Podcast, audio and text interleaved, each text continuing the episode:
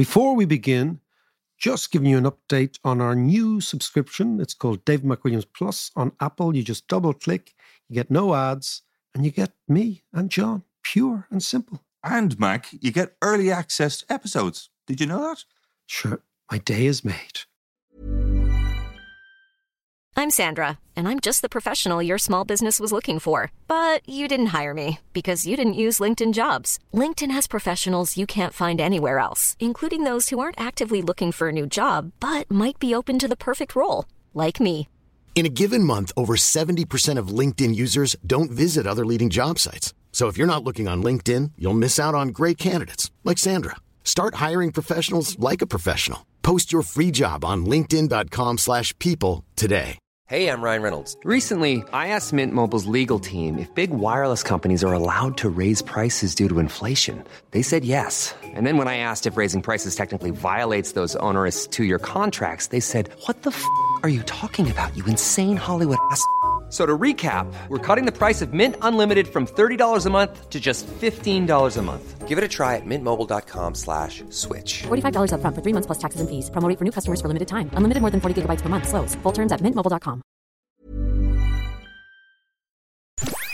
To understand the economy, you have to understand human nature.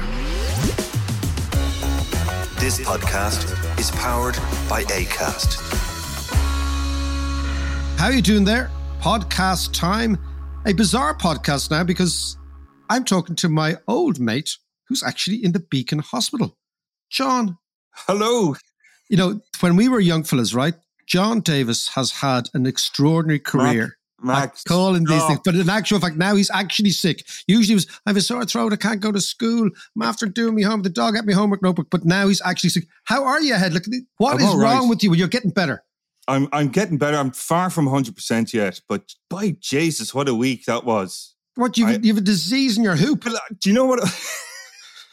Not quite me hoop, but um, do you remember last week we recorded the the podcast? Yeah, and, you I were was telling you at the time, yeah, I was going, oh, oh, this is, it was a bit of a struggle, the whole thing. But later on that afternoon, I just, I keeled over. And the pain in my In your belly, stomach, is it? Yeah. And I thought, you know, you know yourself, you think it's a bit of this, it's a bit of that. Yeah. And uh, anyway, it got to the point when I, I couldn't walk. I literally keeled over. I was sick. I was sweating. By the way, that's actually John's normal condition. That's the way I wake up on a Sunday Exactly. morning. Exactly. With the DTs sweating in his own juices. Come on anyway. So you, you end up in the beacon. Uh, I ended up in the beacon and they took one look at me. But it turned out I have diverticulitis, but not just diverticulitis, a very acute form of it. It- so your Ned is completely out of sorts. Yeah, it's my guts. Yeah, it was just a really bad infection. I don't know how you get an infection there, but anyway, I got one. Well, And- for, uh, if we've any medics listening to the show, would you please uh, write it to us, maybe on Twitter at David McW to explain to. But hold on, so you're on a dose of. Look, you know what happens? I go away for a couple of weeks. I've been looking after him all my life. I've been fucking looking after the young fellow all my life. I go away for a few weeks, and he ends up on a gurney in the bleeding Beacon Hospital. I've been morphined out of my nut for, for half the week. Not for the But first time, John. Uh, it works, man. It works. Buzz ain't great, but it works. Buzzing. But listen, you're you're on the mend. Yeah, no, I'm good. I, I should be getting out a bit later, but then I have 10 days of IV drips at home. So Jesus. there you go. Jesus. I'll be home in a couple of weeks to look after you, to mother you. I, I can't mother you. wait, Mac. Uh, you can come up and give me a hug. Give you hugs. But I have to say, I have to say, I was incredibly well looked after. There was no messing around here. But particularly the nurses have been fantastic. Roisin, Claire, Amy, Annie, Nikki, Crystal, David, the whole lot have been fantastic. And I just want to say that. I know loads of people say that as a kind of a plum That's, it sounds, These that, guys sounds, are fantastic. that sounds like girls allowed with a bloke like David. Well, listen, look, great. uh, look, I'll be home in a week or two. Look after yourself, you big gobshite. And fucking look after your Ned, look after your gut, okay? And stop smoking. Yes, David. Yes, they told No, me that stop too. fucking smoking. They told me that, but they said it's kind of stress related as well. Uh, that's that's coming from you. do, but do this podcast exactly. Okay, let us move on. John is Lazarus. We thought he was brown bread about four days ago. He is now, the antibiotics work, the morphine works. He is now back on his feet. Thanks, bit of Jesus. Look after yourself, sunshine. Let us now talk about Taiwan. Yes, that's indeed. what I want to go to next.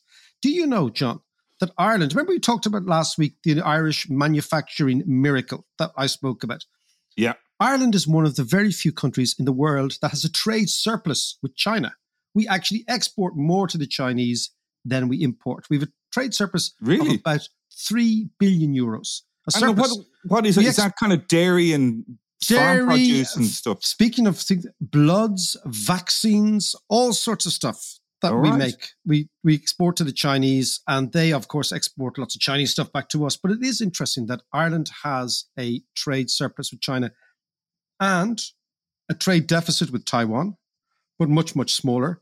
Right. But it shows you that, you know, all this talk about whether there's going to be a trade war, whether there's going to be sanctions on China, et cetera, et cetera, will have a massive material impact, not just on us directly, but indirectly. But before we talk about that, I'll just give you a, a statistic. You know, everyone's talking about, well, maybe there will be a trade war with China. And it'll go along the lines of what, because the West has kind of shown its hand, right? Yeah. in Ukraine. So the Yeah. strategy is you arm the Ukrainians, you sanction the Russians, and that's the twin track approach. The only problem is China's much, much bigger than Russia. The Chinese GDP is 10 times bigger than Russia's. Yeah. Chinese banks have 30 times more assets than Russian banks. There's six times more Western investment in China. It's the top trading country in the world, second largest economy. It's an extraordinary thing. The Rand Corporation, John, who Yeah. are an American think tank, right? They actually had a report a couple of years ago called, I think appropriately, Thinking the Unthinkable, which is that a war with China, a trade war with China, would slash US GDP by about 7% and Chinese GDP by about 30%. That would Wow. completely and utterly change the world. This is an issue that ain't going away. This has been building for for for years though as well. I mean, we we've been speaking about this for a while, and I think COVID really showed up the weak points in the global supply chains. So this whole crisis is just an extension of that almost. Well, if you think about it, right? So the Chinese Civil War, people forget that Japan invades China, well, Manchuria in the 1930s, late 20s, 30s. When they were trying to get rid of the Japanese, there was a Chinese Civil War between the nationalists, who were by far and away the most likely winners, and the communists under, under Mao Zedong, right? And of course, what happens is you've got that long march the communists talk about. Mm. Communists eventually win.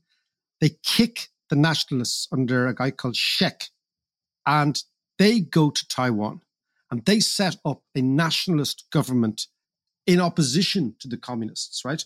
So this has been since 1948 49. This has been an objective of communist China to take back Taiwan from these nationalist forces. Yeah. So this is not a crisis that has been unsignaled in the world. It's been going on for years, right? But it's only now that China feels strong enough to actually threaten the states.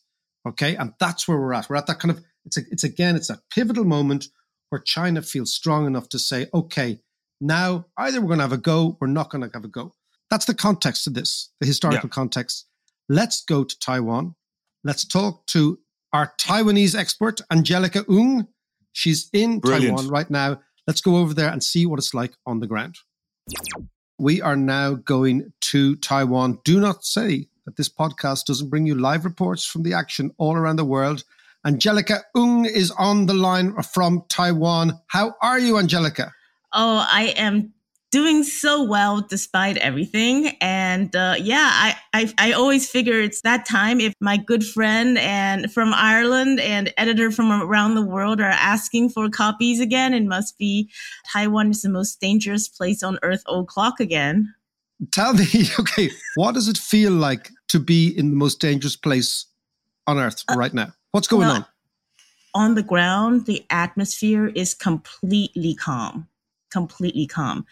Even after Pelosi left, I, I could understand when she came and, and nothing much was happening um, and people were calm. But after that, you've had basically China conducting the most intense military drills we've ever had around us since at least the 1996 third Taiwan Straits crisis. And you can argue that this time it's even more intense. You have live fire ammunition flying over the island and dropping into Japanese waters. So it, it really, I think, uh, frankly, people should be a little bit more concerned than they appear to be right now. So tell me, what's your what's your read on everything? Because we're getting obviously the European view, the American view. What is the view from the region? What's the view from the island? What do you think is the view from China? Okay. Well, first of all, from Taiwan, the everyday people are just they're just sick of this, you know, and they've been living with this for so long that they've ceased to be able to react to the day to day. I've only lived here for a few years.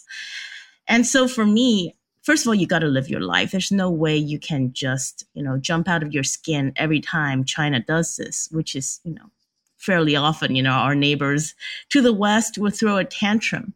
But this time, I think we really have to look at exactly what China is doing with those military drills.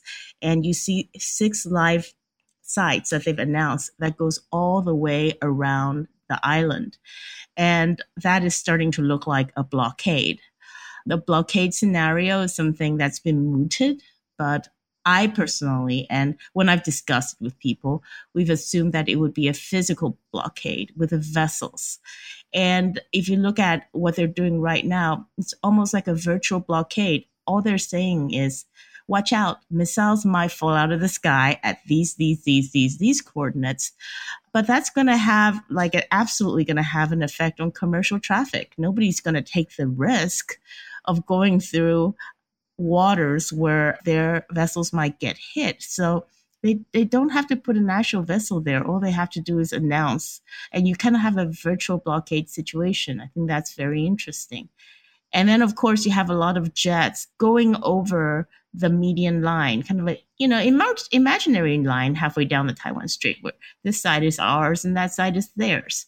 That's traditionally been a more or less respected. But now we're wondering okay, now we have aircrafts coming over. Is that going to be the new normal? So there's really a lot to think about, a lot to unpack. The Taiwanese response is calm. I would say there's a lot more hysteria going on in the Chinese side because they really took the Pelosi visit as a slap to the face. And their netizens have gotten really, really riled and agitated. And they're netizens. They're netizens. What's a netizen? The netizens. Well, they're the everyday Chinese people who are online, who are on their equivalent. Yeah, tell me what Twitter. are they? What are they saying? Because we can't, we can't, we obviously we don't understand it. We don't understand Cantonese, Mandarin. What? What are they saying? Well, well, a good Korean economist friend of mine actually jokes that we shouldn't be agitating for democracy in China because if it's the netizens that get their way, the invasion of Taiwan would happen tomorrow. They are extremely high on patriotism. And because Pelosi's trip was telegraphed so far in advance, you had all this time for China to get mad and say, you're not allowed to come. And of course, the moment they said that, then there's no way she can not come without the Americans losing face. And the, the Chinese made so many outlandish threats, which fortunately they didn't carry out on. They were very calm while Pelosi was here physically.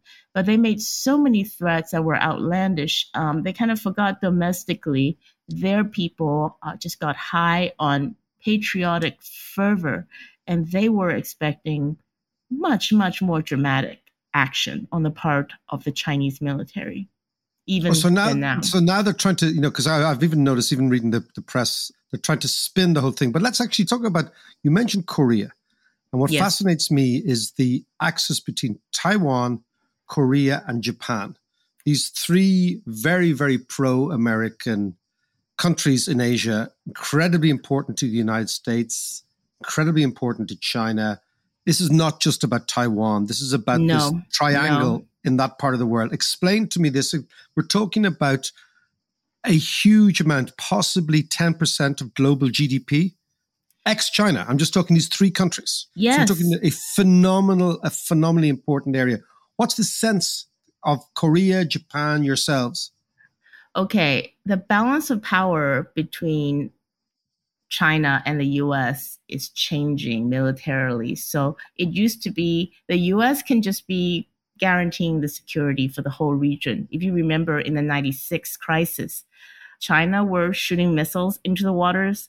The US just sent in a couple of carrier groups and they backed right down. They their military was like a chihuahua compared to now. Yeah, exactly. But um, now things are different, so we can't rely on the US. I, I don't think they can just on their own can win. So now it's it's about having to safeguard our own regional stability. We've seen Taiwan and Japan do a great job at this, and a lot of the credit goes to the late former Prime Minister of Japan, Shinzo Abe, who was very unfortunately assassinated so recently, a great friend of Taiwan, a great friend of America, and a great promoter of regional military cooperation.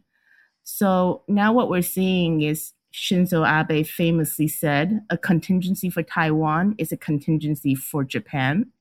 And it's not just because we're such great friends. It's, it's you look at the geography, it forms a all the archipelagos, all the way from north of Japan, all the way down to Borneo, with Taiwan right in the middle, forms what's called a first island chain. And this first island chain really keeps China in check somewhat in the region militarily. But if, God forbid, if Taiwan falls to China, then Japan would not have a moment of peace. They would completely be in China's sphere of influence. So it's really intolerable to them. It shouldn't be tolerable to them. Now, the Korea situation is a little bit complicated. So we can I think I have confidence that in a case of any kind of attack on Taiwan, just as the US will be involved, the Japanese will be involved. With the Koreans, it's very slightly different because they're actually attached physically to China and, of course, North Korea, their nuclear armed neighbor. So for them, I think it's a little bit harder to stand up and join this little pact because they really, really have to watch China. If you notice, actually, the Korean the Korean president didn't even meet with Pelosi. He said he was on holiday, and they did a video call. So, you know what's going on there. So, I, I don't know if I can count on the Koreans in the same way. Although popular sentiments within South Korea are highly, highly anti China right now. They are all over the world. They will be in every democratic country just because the Chinese have chosen this path of wolf warrior diplomacy, which is basically, you know, being loud, obnoxious, and bullying. And most people don't like that. And so most democratic countries are going to be put off by that. Angelica, can I ask you most people listening to the podcast know exactly where Taiwan is. We even have, as you know, an Irish GAA team in Taiwan that approached you and said, "Come and play GAA." Okay, right? That's right. The Taiwan, the Taipei Gales or whatever, right? So we have obviously we have our spies. We've got the paddy, the paddy mafias everywhere. We've got our spies.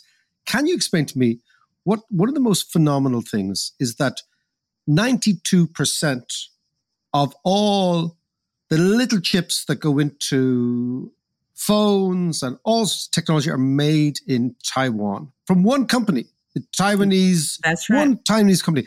Can you explain to me? Last week we were talking to podcast about manufacturing bases, how you create manufacturing bases. How did Taiwan go from when I was a kid? Made in Taiwan was a shorthand for cheap kind of knockoff goods, etc. How did Taiwan go in 40 years, maybe 30 years, from being a place where low productivity, low technology, low wages were prevalent, and the things that Taiwan produced were pretty much basic, to this unbelievably sophisticated economy, globally significant, absolutely world beaten in terms of corporations. How did you do it? it, it is an incredible story. And uh, there's a two ways you can tell that story, and they both have some validity. The first is that East Asia, and Taiwan is a good example, it's actually one of the very rare places where forced localization and industrial policy played a pretty key role. You had the government setting up these special export zones where people were incentivized to set up factories. You've had the government being very hard nosed about technology transfer. So that's one part of it. And yeah. the other part of it, so we just had these incredibly vital, almost like family run businesses that truly just focused on getting the orders, getting the next iteration, leveling up their technology. So, you know, one moment you had people, they were making lawn furniture, and then the next they were making um, toys. And, you know, I'm thinking of one company, Thunder Tiger, and now they're making like autonomous vehicles. And to go from that kind of low tech to high tech while remaining a very small family run business is, is really rare in the world. Actually, I think it's a big part of the Taiwanese special sauce. Let me give you something to think about. You think about TSMC and you think of, oh wow, it's it supplies all of the world's chips. Explain TSMC to me again. Me just so that we, the listeners know. Taiwan Semiconductor Company, and it's founded by Morris Chang, who was this executive that was put out to pasture by Texas Instruments. He was already, I believe, in his 50s and they were like sending him off to retirement. And he's like, hell no, no, I'm going to go back to my native land and we are going to start a semiconductor industry. Of course, there's a lot of stars aligning. There's a lot of the US winking and wanting this to happen. But, you know, we pioneered the pure play foundry model, and they've just been relentless when it comes to capital capital uh, investment and getting the best chip machines. And uh, here we are; they are clearly in the lead. But I want to shift the focus back a little bit. They make the the world's super advanced chips. But they are actually also relying on a huge supply chain of family run companies, making everything from testing equipment to clean room material that have followed them. They have they have hundreds of companies in their supply chain, and these are small medium enterprises with perhaps less than a thousand employees. And they follow TSMC, they support TSMC, and it's actually why I Morris Chang said this, and I agree with him. I actually kind of doubt all the efforts from governments around the world to try and get TSMC to invest in their country. I don't think it's going to work, not because TSMC isn't willing to do the deals, but because you can take a piece of TSMC and put it in Arizona. But how are you going to take this amazing ecosystem and put it there? You simply cannot. Well, it's a fascinating story for Irish people because, as we were talking about the podcast last week about Ireland managing to acquire a manufacturing base from American multinationals, and the model has always been exactly this Taiwanese idea. You have industrial policy, so you actually focus it. Then you get one or two homegrown or international stars or heroes.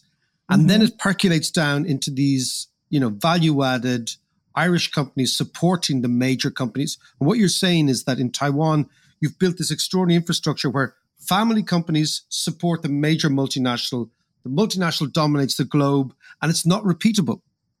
I don't think it is. It's a very unique environment that also has to do with uh, Taiwanese labor conditions. You have very hardworking engineers that are frankly underpaid for what it is that they do in the world. And that's another story for another time. But I have a very hard time believing that you can repeat the TSMC success elsewhere in the world, apart from the Taiwanese context. And do you think that China sees this and says, ooh, not only could we take over Taiwan on the basis of Taiwan as China, the one China policy, this is part of our great big sort of Chinese story, but actually we wouldn't mind owning the world semiconductor business too.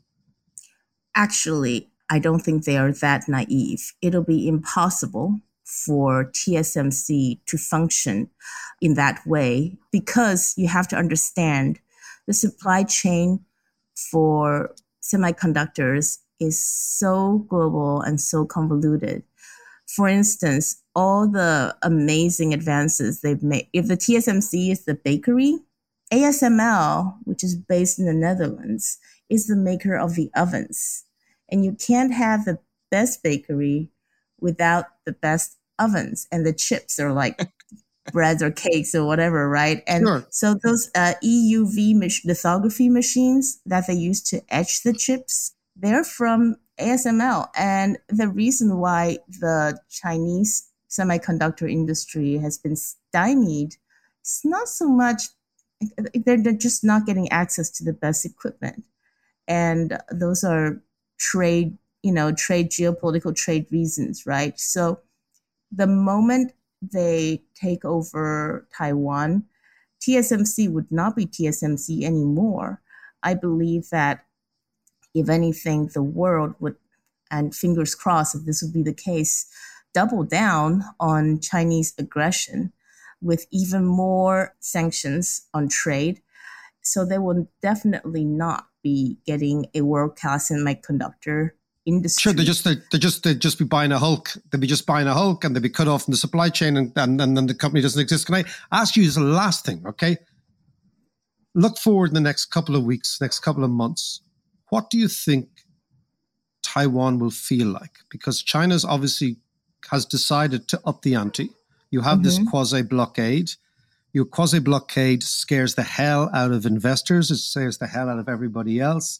It scares the hell out of Taiwanese companies because, as you said, you, if you have a supply chain and you have a blockade or a quasi or a virtual blockade, suddenly that whole business model collapses. Well, let's see. The Taiwanese companies are not so worried. And while I did talk about the virtual blockade, it's not like they're keeping this up for a long time. They are doing this and hopefully withdrawing.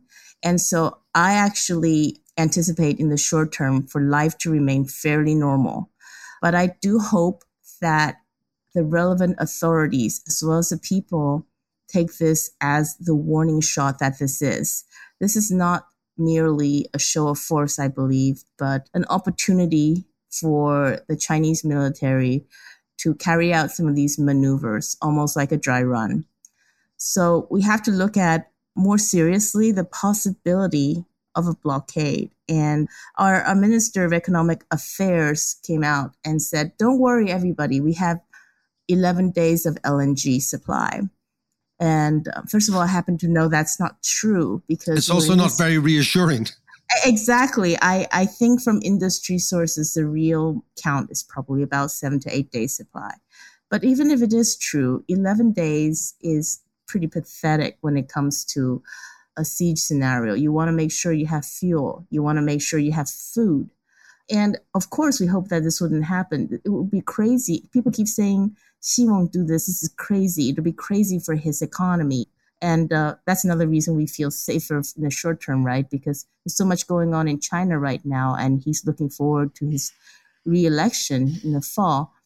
But you know, uh, we got to look beyond that. You know, Xi has said also that he intends to get reunification with Taiwan done on his watch. So just hoping for the best is really not adequate as a response anymore. We really need to look concretely into preparing. Can I ask you what what can you do? Hold on, like there there is an element of Ukraine, Russia, Crimea going on here. You know, I think it was Donald Trump put it succinctly, and this is a genuflect to John, who's a Trump obsession, but not in the good or bad way, right? But Donald Trump got out a map of the world, right? And he looked at China, and he looked at the Straits of Taiwan, and he looked at Taiwan, and he looked at the United States from Washington, and he says, "Hold on a second, we are eight thousand miles from these people, right? China yep. is what hundred miles." In practical terms, if the Chinese decide in the morning, could be crazy, could be mad, could be Putin-esque, but they say, okay, now is our time. We've done the dry one. We've done the test. We can take this place. What can the world do? Well, actually, if they they couldn't do what Putin did because Taiwan is an island, and to launch an amphibious assault is a very very challenging thing. They probably wouldn't be able to do it without truly unacceptable losses on their end too. You have to remember it's not just a matter of whether they can do it, but whether they can do it without completely ruining themselves. So it's not as quite as easy as that. That's why there's more of a focus on, in my mind anyhow, we should prepare for a blockade scenario because a blockade scenario, one in which China kind of forces Taiwan to voluntarily give up, that would be much, much more doable. So the question is then in a blockade scenario, is Taiwan able to hold out until some sort of international consensus on what to do, how to act? And I believe that we are still capable of defending Taiwan with the right mix of US and Japanese support. But it might take some time, and that's why we have to be prepared. And we also have to strengthen our own military. The whole idea is Xi Jinping wants to get this done.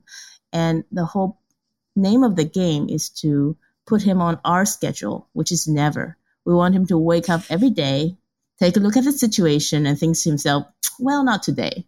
We just want him to keep saying that every day forever, right? That is the name of the game. And I'm optimistic about it because I, I honestly, and this, I might be naive, I honestly don't think that Chinese leadership is as monolithic as Russian leadership.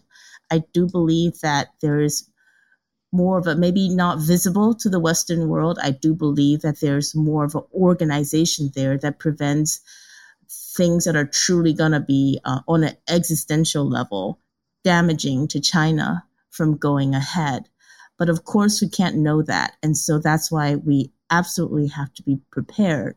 And I, I love Speaker Pelosi. I think she she truly is a friend of democracy and consistent with her long running, uh, no, she went to Tiananmen Square, you know, just a few years after the massacre, and she paid her respects there. So this is a consistent view of her, hers. But I can't help but wonder if coming to Taiwan was a lovely symbol of symbolic support for Taiwan, whether or not, in a strategic sense, we are now in a more complicated place. Angelica, we will leave it there. I, as I said to you, we're going to ask you on air live. You are invited to Kilkenomics. It is the All first right. weekend of November. We want our resident Taiwanese expert on stage doing her thing. Are you up for it? Let's hope the stars align, David. Let's let's make this happen. Great stuff, Angelica. Listen, we will see you soon. Brilliant stuff. Thanks Thank a million, you. Angelica. That was you. brilliant.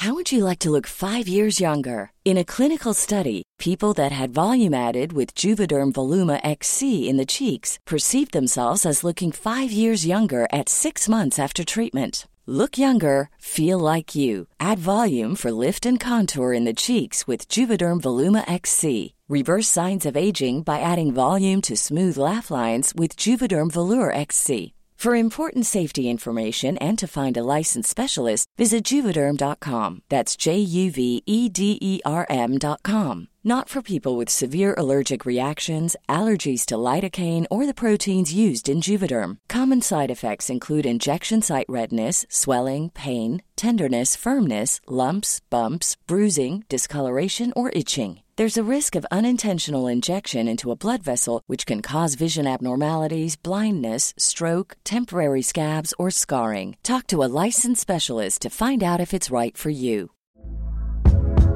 Hey there, it's Michelle Norris. I'm host of a podcast called Your Mama's Kitchen. When I travel, I'm usually looking for a way to find a taste of home when I'm not at home. And one of the things I love to do when I am at home is entertain. And Airbnb allows me to do that. When I was in California recently, I rented a house that had a great kitchen. And when we were sitting around the table, we we're all thinking, we're in someone else's house. Someone could be in all of our homes as well. If you have a home, but you're not always at home, you have an Airbnb. Your home might be worth more than you think. Find out how much at airbnb.com/slash host. Hey, I'm Ryan Reynolds. At Mint Mobile, we like to do the opposite of what Big Wireless does. They charge you a lot, we charge you a little. So naturally, when they announced they'd be raising their prices due to inflation, we decided to deflate our prices due to not hating you. That's right. We're cutting the price of Mint Unlimited from $30 a month to just $15 a month. Give it a try at mintmobile.com slash switch. $45 upfront for three months plus taxes and fees. Promo rate for new customers for limited time. Unlimited more than 40 gigabytes per month. Slows. Full terms at mintmobile.com. Finger on the pulse, as always. I hope Yeah, she, no, I she hope she makes it over to Kilkenomics because she'd be great crack. She will. And actually, by the way, I've spent the last, I, we, uh, I'll come back to it ne- next time, but I mean, the last day putting together the program with Kilkenomics, it's going to be absolutely wonderful. By the way, just mark it in your calendar. The second to the sixth, or maybe the third to the sixth, if you don't come down the Thursday night of November in Kilkenny. All the stars, all the economists, all the comedians. Check it out, kilkenomics.com. Now, Johnny Boy, where do you pick this up from? Well, I don't know. Let's just pick up on where Angelica left off there about the strategy. And the one thing I don't really understand is what is America's strategy here? Like sending Nancy Pelosi over. It feels like there's almost a kind of a she's poking the bear a little bit or poking the panda. Yeah, maybe. not- yeah, very well. Oh, look at that metaphor. No, I don't, don't know, John. Like, I mean, the the nightmare scenario for the West, and it's the one that Putin has been, I think, banking on, is the war on two fronts, the conflict on two fronts. Right? You've got Yeah. a conflict in Ukraine, which is terrifying Europeans, and what strengthens Putin's hand is a tacit alliance, not an explicit alliance, but a tacit alliance with China where China actually diverts the West in Asia. So you have the West fighting two fronts, and not only two fronts, but two phenomenal adversaries, China and Russia. Both of them powerful in their own, own way. China on the huge demographic side, manufacturing side, global heft side, and Russia, as we know, on the energy side. And the last time the West faced an axis of that sort was the alliance between Nazi Germany and Imperial Japan in the Second Yeah. World War. Yeah, and yeah. fascinatingly, although they were aligned technically, the Germans and the Japanese didn't raise a finger to help each other militarily. But just the Were fact they even talking to each other? in actual fact, they weren't really talking to each other. They, Yeah. if you look at if you look at all the documents about ambassadors from Japan in Berlin and German in Tokyo, there wasn't much. But the point was, they split the American resources because the Americans had to fight in the Pacific and in Europe. And Yeah. that was sufficient to prolong the war on both sides. I mean, the extraordinary thing about Japan and Germany in the Second World War is Japan, when Germany was bogged down in Operation Barbarossa, Japan signed a peace treaty with Russia, which allowed the Russians to actually divert soldiers and troops that were in Siberia to divert them into the Western Right. war with Germany, Stalingrad, all that sort of stuff. Mm. So the, the Japanese actually stabbed the Germans in the back in a way, because the Germans did the stupid thing is while the Japanese made peace with the Russians, what did the Germans do? They declared war on America just for the crack, right? Yeah. okay. So what, what I'm saying is you don't have to have a coordinated frontal attack to split the resources of the United States. That's the first thing the Americans are, I think, terrified of. As to why Pelosi announced it now and not the White House, because again, Pelosi was going as the Speaker of the House. She Yeah, wasn't representing yeah, the State yeah. Department of the White House. It does seem to me to be unusual timing. But as you said, she announced it in April, then nobody could back down. That sort of global diplomacy, I'm going to lose face, you're going to lose face. Yeah, yeah. I think it also, by the way, it, it seemed to tally with the release of Top Gun movie. So I You're think there's a bit of right. If I were you, I'd blame Tom Cruise. I would blame Tom Cruise. Do you know, John, I've never even seen Top Gun the first time. Ah, for God's sake, Mac. I, actual fact, I was in America when that yoke came out, right? One summer on, uh, well, I didn't even bother getting a J when I told you. I just decided to go illegally, which was, I just couldn't be arsed. I actually spent the money that was supposed to be for the J1 on the day. I couldn't be bothered queuing up at USIT. Do you remember that place? Yeah, anyway, yeah, yeah. but I didn't see Top Gun, But you could be right. It could be all. Let's blame Scientology for the whole thing, Yeah, right? absolutely. Thing. But I think one thing that's fascinating about Japan, Japan is clearly the link that the Americans are obsessed about because Japan is America's huge, huge ally in the neighborhood. It's and has been a huge supporter of the United States. It's America's number one ally in the region. And I think we'll probably end here. We might try and go to Japan in the next couple of weeks. What happens in Taiwan, as Angelica said, is only a forerunner for what happens in Japan. Yes. And that's very, very clear that that's where the American concern is. So, in a way, you know, to put the Russian Ukrainian war into context, Taiwan is the Crimea and Japan is the real game. And that's the one we got to watch. While I have you there, listen, I just want to say thank you so much to all our Patreons who really supported myself and John throughout the last nearly three years, man. Three years, wow. Oh, it's a long time. I thought it only started last week. It's such a good crack, though, isn't it? it is, it is, it is, it is. It's like, it's like having the dream gig, you know. Thank you very, very much. And if you do want to support us on Patreon, it's patreon.com forward slash David McWilliams.